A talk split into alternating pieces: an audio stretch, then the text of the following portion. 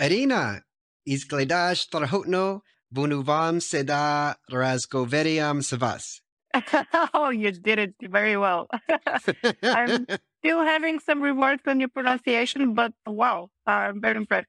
Hey, you're listening to Innovators Can Laugh, the fun startup podcast. I'm your host, Eric Melcher. On ICL, we interview an innovative entrepreneur in the European tech startup scene every week. My goal is to have my guests share their wisdom while having a little fun in the process. Now let's dive in. Thank you. My guest today is the beautiful Irina Obushtarova. She's the founder of The Recursive, which provides independent media coverage and is the main voice of the digital economy and startup scene here in Southeastern Europe. Prior to founding The Recursive, Irina has held leadership roles in sales, business development, and marketing for various tech companies in Bulgaria and Austria. Irina, welcome to Innovators Can Laugh. Hey, Eric, thank you for the invitation. Yeah, no, I've been super excited to chat with you for for a long time now.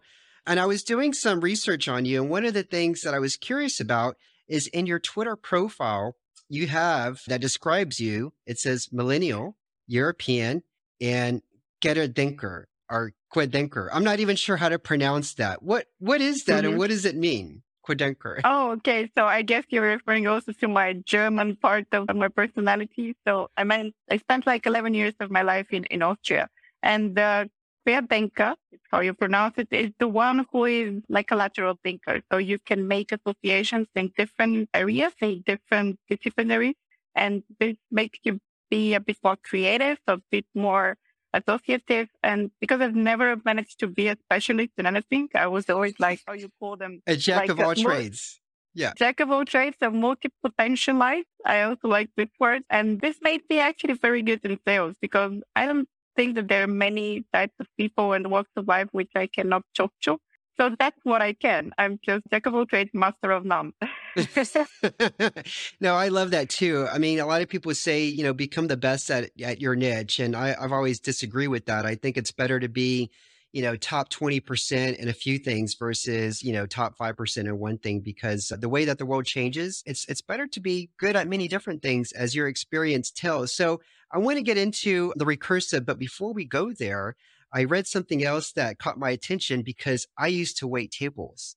And I saw that you, you worked as a waitress for a few years to fund your studies. And uh, I worked for a waiter many years. The most embarrassing moment I ever had, I gave a table. They weren't English speaking. This is back in Houston, but I Mhm. gave them the wrong dessert. What I mean by the wrong dessert, I gave them the fake dessert, the one that had been sitting out for days. The cake was real, but it was many days Oh. old. And the ice cream wasn't even ice cream. It was like this lard that we call Crisco, and it didn't even melt. And so I didn't realize it until after they left the restaurant. And I realized, holy crap, I just gave them the fake dessert. That was my biggest and most embarrassing mistake as a waiter. What's your big, most embarrassing thing as a as a waitress that happened to you? You're bringing me back in time. So I, I started as a waitress actually already in my hometown in Plovdiv. So I was waiting tables in the summer and partially also during school. It was a summer kind of bar. It was a very weird place. I had a very weird uniform. So I think this is one of the most embarrassing things about the job that I did. What was what was weird about the uniform? What was wrong with the uniform? well, back then in the early 2000s in Bulgaria, there was not much awareness on the topic of sexism and, you know, stuff like this. So I was wearing a very short skirt and a very short top and people would look at me as a, you know, as a, as a piece of meat. And I was a shy girl in school, surprising me, And so I didn't feel very comfortable with that. But I think this really, you know, took me out of my comfort zone. And at some point, I just learned how to make people respect me regardless of the way I look. and it was actually a very good training. And it gave me, of course, a very good, you know, basis for me to earn money when I moved abroad. Yeah. Okay. Yeah, there's a few of those restaurants in the States. They're actually chains. I don't know if they have chains here in Southeastern. Europe. Yeah, Yeah. Hooters or Twin Peaks or one of those. And I think they're very popular among the single single men, you know, ages like 20 to 40. Probably a lot of married men go there too. I don't know why I just said single. I don't want to okay. You know, that was a funny story that I had when I moved back to Austria. So I don't know if you're aware, aware, but Bulgarians have a different type of nodding. It's basically totally upside down. I've read so about I remember this.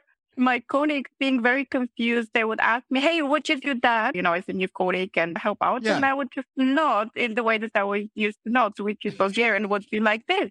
And they would be, why wouldn't you do that? Like, what is wrong with her? And then they would see me doing it and they were totally confused. Yeah. It's funny. It's probably you had a smile on your face while you were like shaking your head no at the same time. Yeah. yeah, it- but it's something which is totally subconscious, you know. And even today, I'm I'm not even sure how to nod. I think I'm doing it more like the Indian way because I don't know where I am. You're probably just like, then when you- yeah. yeah, you probably just need to do like a full circle, you know? I'm, I'm- sometimes it's I don't know. Yeah, it's uh, very very awkward. So don't make me nod. Okay, I won't make you nod. All right, on this show, you got to clearly say yes or no. That's the standard. Okay. Good. Okay, so your your one of your first jobs was working for a magazine in Vienna, and uh, I just want to kind of get an idea of like, is that when you had your aha moment that hey, I like media, you know, I I, I mm-hmm. want to do something like this for the rest of my career? I mean, did you mm. discover that there? I was I was studying media, so I was waiting for this moment when I would start working in my disciplinary. And what was weird about it is how I got my job. So I actually first modeled for the magazine.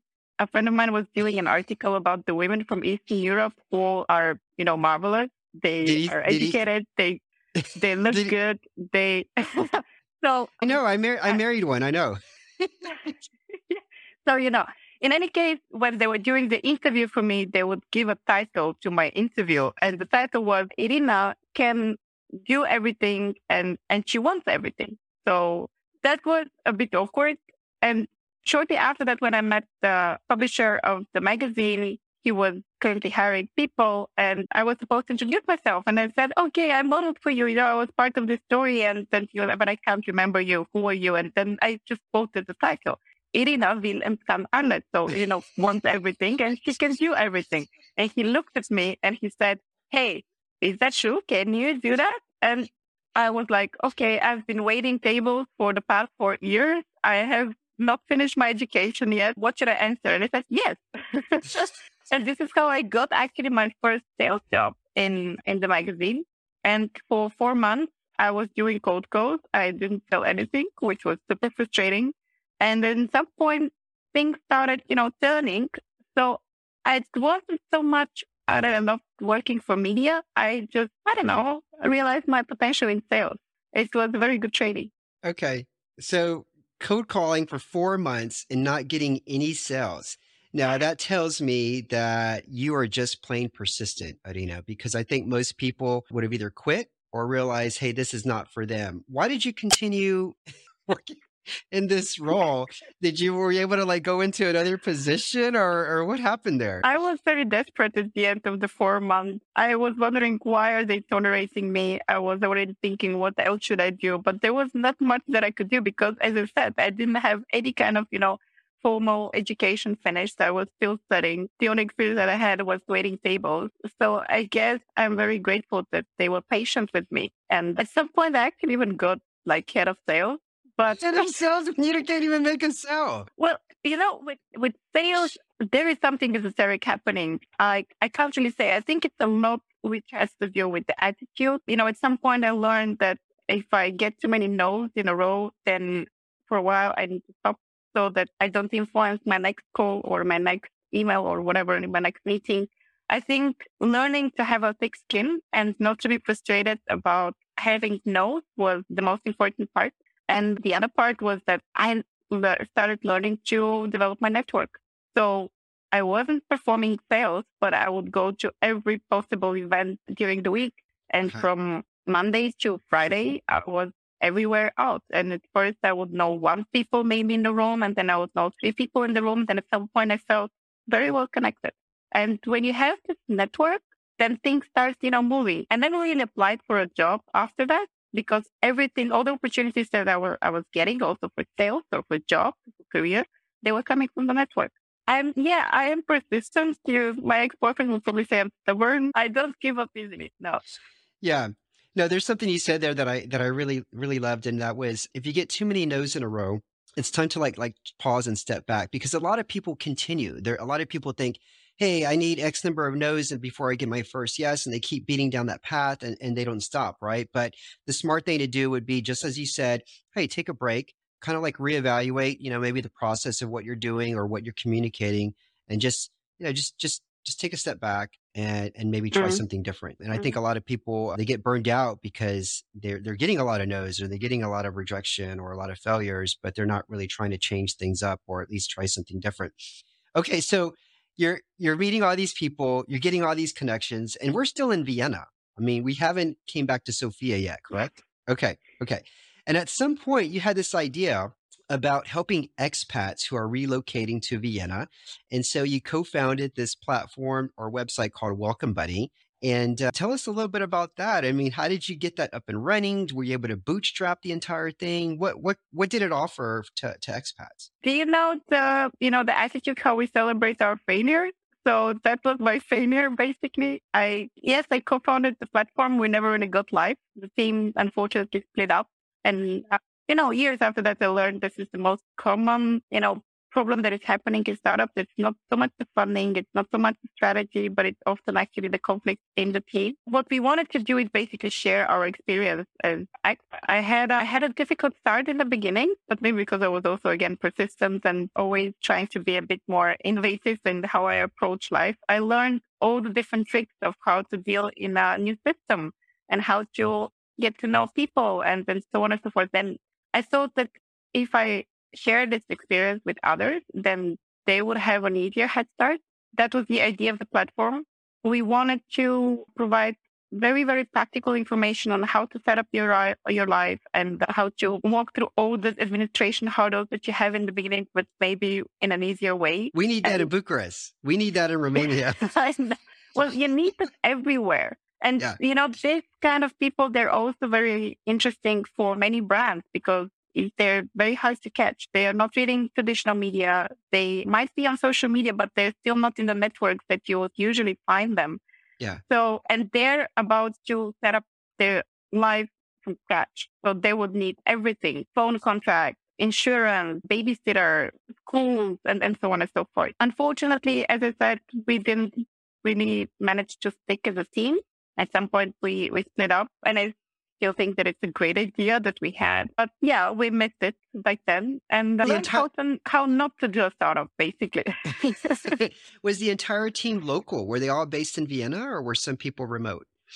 Well, they were in the beginning, and then one of the co-founders got divorced. He moved to Ukraine. He married a Ukrainian girl. Although he was there only for the project, he somehow he somehow stayed there. Then the other co-founder was a singer, so at some point she decided to devote herself for to her singer career and move with her husband to Dubai. Who at some point said, "I'm not going to support you anymore in this project."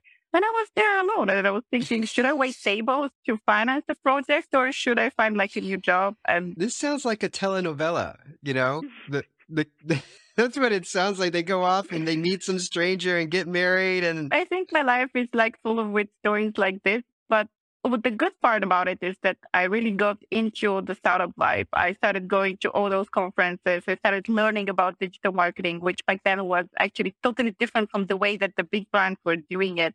Very in, you know, very industrious, very performance driven and so on and so forth. And I also got to know all these amazing people that happened to be at startup conferences. And I fell in love with the vibe, this optimism, this cooperative attitude, and would kind of, you know, support you and cheer you up. And I didn't know that from before. yeah. So Yeah. that was the the upside of the startup. okay, so you go back to Sofia and you found it like an international outlet of trending topics in Sofia. Like, how did that come about and how did you get that off the ground? So another funny story. So I have two friends in Vienna. We were like a clique. So we would hang together at Saturday. We would be friends. We would share our this saddest moment together. And at some point, they wanted to incorporate trending topics. It was before that. It was like a small project in a publishing house that they wanted to do like a real thing out of it.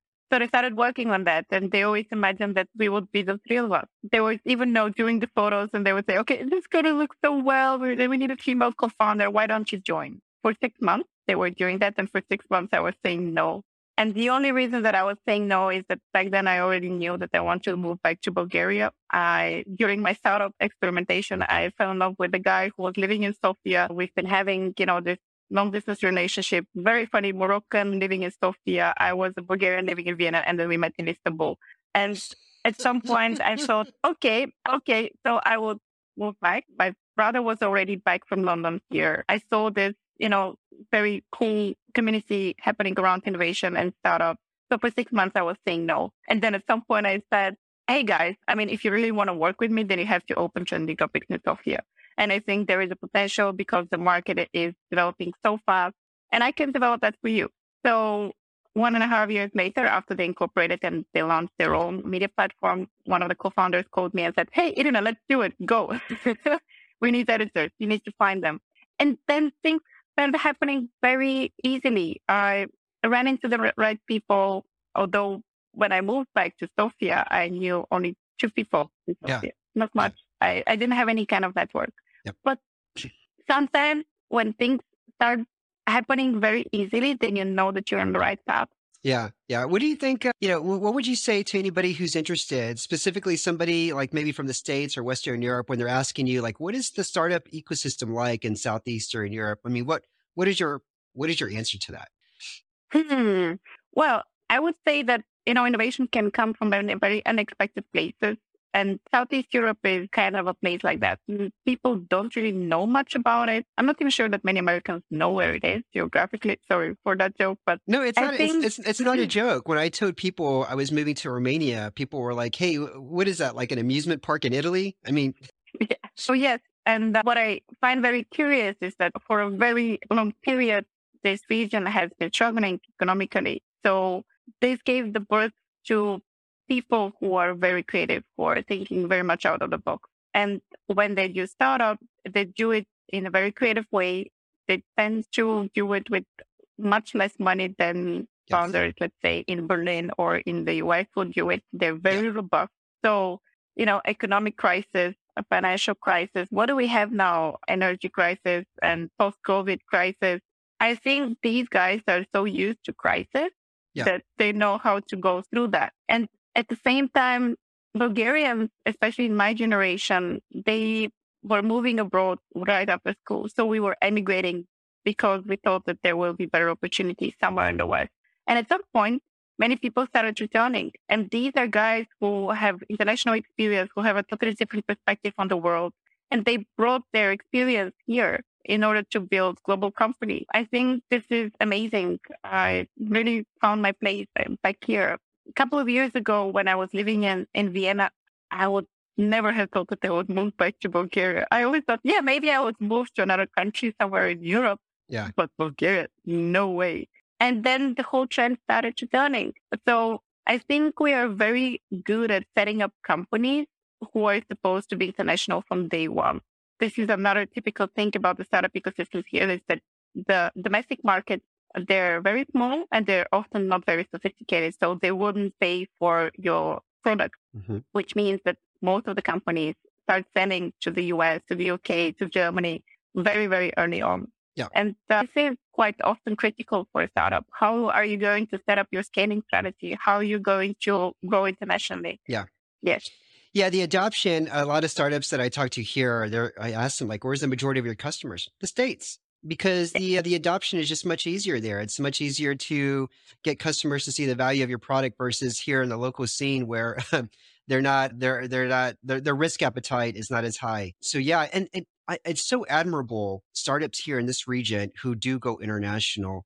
And what I what I mean by that, it's like in the states, you're access to 50 different states, and you're also you can also lump UK, Canada, and Australia in there pretty easily, right? Here, if you want to just go next door 200 miles away, that's an entirely different language, entirely different custom mm. way of doing things in business. And the fact that companies here can do that, it's just so admirable because once they've got like three or four under their belt and they've got a process in place, then there's no reason why they can't be global. So I definitely agree with you there. And you know, the brain drain, it's it's something that that's quite quite common. I think here in Romania too, as you talk about Bulgaria, a lot of people leaving the country, and there's just so, so much opportunity for people who do want to create something and create a business and, and come back because there's so much opportunity. You were going to say something? You mentioned the Welcome Buddy thing, so the expat kind of platform. That was the time when I started looking at the migration streams in the European Union.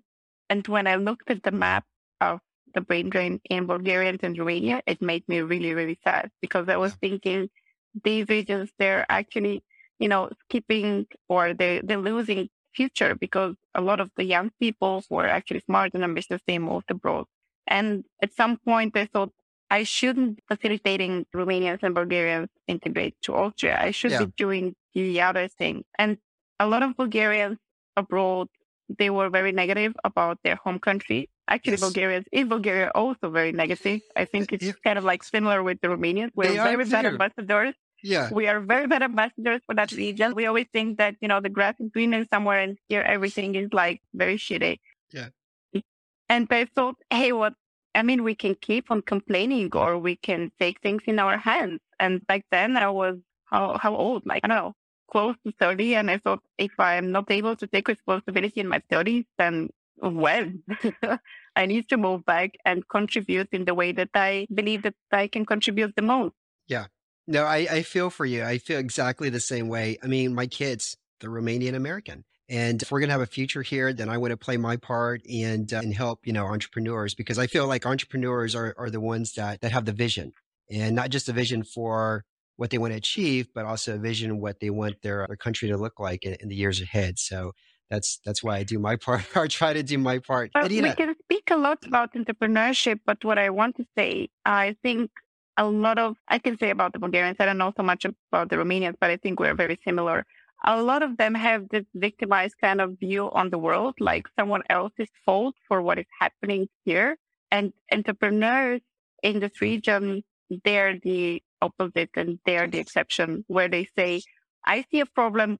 Okay, I see a market niche that I'm going to actually work towards, you know, contributing for the solution to that problem. So they are very solution oriented and this is why I believe that entrepreneurial mindset, regardless if you're a startup founder, even if, if you're like an, an employee, if you have this, it needs to be supported because it is a region with a lot of problems. But these selling their market niches. There's so many opportunities. Yeah. You can basically copy paste solutions that you have seen somewhere you know, around the world and just, you know, apply them here. You don't even have to be super innovative to find, you know, the next big thing. Yeah. Yeah. Okay. So another question that I had for you, and I totally agree with you, Irina, is the recursive. Where did that name come from? What does it mean to you? I was sleepless one night. I'm not a good sleeper. I was looking for a name of the company. I was really tenacious about having a com domain, dot com domain, and you know, it's hard nowadays. It's very hard. So I would look for a name that would imply future, would imply technology, would imply innovation, but without using these words in itself because they're yeah very misused already today. Yeah. So at some point I ran into the term recursive. I didn't know what it meant. And then I started researching and then I opened a totally new world because it is, it is an approach in programming. It is an approach also in mathematics and psychology, linguistics. You know, Noam Chomsky speaks about the recursive language, and it's pretty much something that uh, very typical for, for humans. If we can think in a recursive way, there is an author who speaks about the recursive mind, then we can make references about the present, but also the future and the past in one sentence. We can build very complex structures. And if you amplify that with power of technology, then we come to the point which people call superintelligence because we can do recursion endlessly.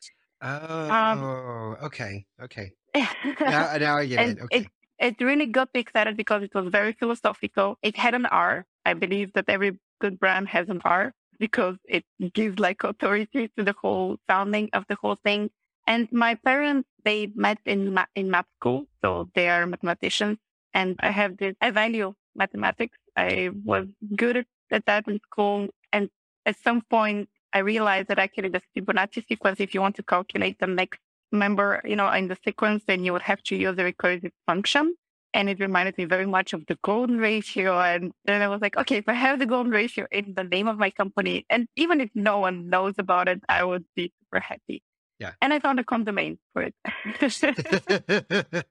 okay. Interesting. But you know, uh, my whole team was against it. They always said, "Ah, my God, this is so complicated." And I remember myself staying, at the whiteboard and trying to explain to them the Fibonacci sequence and the golden ratio and what is the connection between. So yes, basically made like a leader's decision. I did a hard decision and said, "But it's going to be this one." And at some point, they started loving it. Good. Good, good. Because also, you know, innovation happens in a recursive way. Sorry for, you know, I need to get rid of that. So you have to imagine, so you, you have one invention, then you have another invention. And based on the two inventions, then you develop the next one and the next one and the next one. It's a recursion again. So there is the same recursive innovation. And at some point, it totally fits to the whole concept. And I, we wanted to adopt it also in our philosophy in the way that, I don't know if you have read the claim under the logo. It's called story shape story okay. which has a recursion in the in the statement, meaning that I believe every story which is inspiring, which is kind of like a success story, is going to give the confidence to the next one to be more entrepreneurial, to believe in their success, which is super important in the startup life. Yeah. And I think that in this way, we will inspire a next generation of entrepreneurs and maybe more people to stay in the country, to move back to the country, to not be brain drained. Okay. Well, what's next for the recursive? I mean, you guys have already kind of established yourself as the the main media source for finding out about innovation and and startups here in this region. But what do you think? What do you think the next three to five years look like? I have to admit that right now we're exactly in the process where we want to define a bit more clear which would be the next step. The one thing that is clear is definitely that we need to grow geographically. I think, sorry, someone is, anyway, we want to expand to the other countries in Central and Eastern Europe because I think they share very similar challenges uh, we do in Bulgaria and Romania, in, in Greece. So geographical expansion is one thing. The second thing is we are looking for a business model which is scalable. And right now, what we do depends pretty much on people. We're doing a lot of content campaigns for our customers because this is what we can do best. That's our talent. Deal with create content and mm. distribute it through different channels but this is very exhaustive when it comes to, you know, people. It, the more customers you have, the more people you will have. So it's not really scalable. And I've been struggling with the business model of media for, I don't know, 15 years. The whole digitalization disrupted these industries to a place where it brought them actually to, to extinction. A lot of, you know, for instance, the regional media, they don't exist anymore. Local papers, they don't exist yeah. anymore. And still we don't really manage to find sustainable business model for media. For actually for journalism, I wouldn't say media for journalism. There are probably 10 brands in the world who get paid for the journalism and most of the other media outlets, they do events, they do marketing, they do advertising, which makes them very dependent. So we're trying to be innovative here, find something which is new, something that maybe relates to business media, I think business media is a very has a very unique position in the business ecosystem because you basically talk to all the different stakeholders. You're kind of like in the middle. Can we leverage this position? But I cannot share more than that. We're still working on some concepts that we would like to test out. The other thing and the third thing that is very important for us is to learn to leverage our data. Basically, journalists, they do collect data. They do data mining all the time. The only is that it's not structured. It's actually put in stories. And I think it's very, we're very close to the fact that we're going to start also structuring this data. And then we will probably see new kind of dependencies. We would see new kind of relations and we will see even better in our journalism. Great. Great. Good to hear. Okay. Two last fun questions. So that way we can get to know your personality a little bit better, Irina. First question is, what is an unusual food or drink that you consume and unusual food or drink that you hmm. consume? Hmm. I'm not even sure how it's called. I guess it's unusual for many people in the West when you eat actually the organs of, let's say, the the lamb and the the the, the, the beef and, and so on and so forth. I really love that. I okay. think many people in the West feel disgusted about it, but I do treasure this kind of like very traditional cuisine where you would aim not to have weight that you're that you're cooking and anything that you're slaughtering are Yeah. yeah. Yeah, no, no, no. The, the Mexican culture is like that too. I mean, they have a dish called lengua, and they have some weird things here or over there that I've consumed before too. My my my philosophy is, hey, if I don't know what it is and it tastes good, don't tell me what it is. Okay, just let me enjoy it. okay.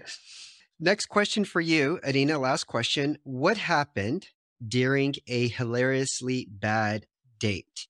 If you can recall a really bad date that was funny, what happened?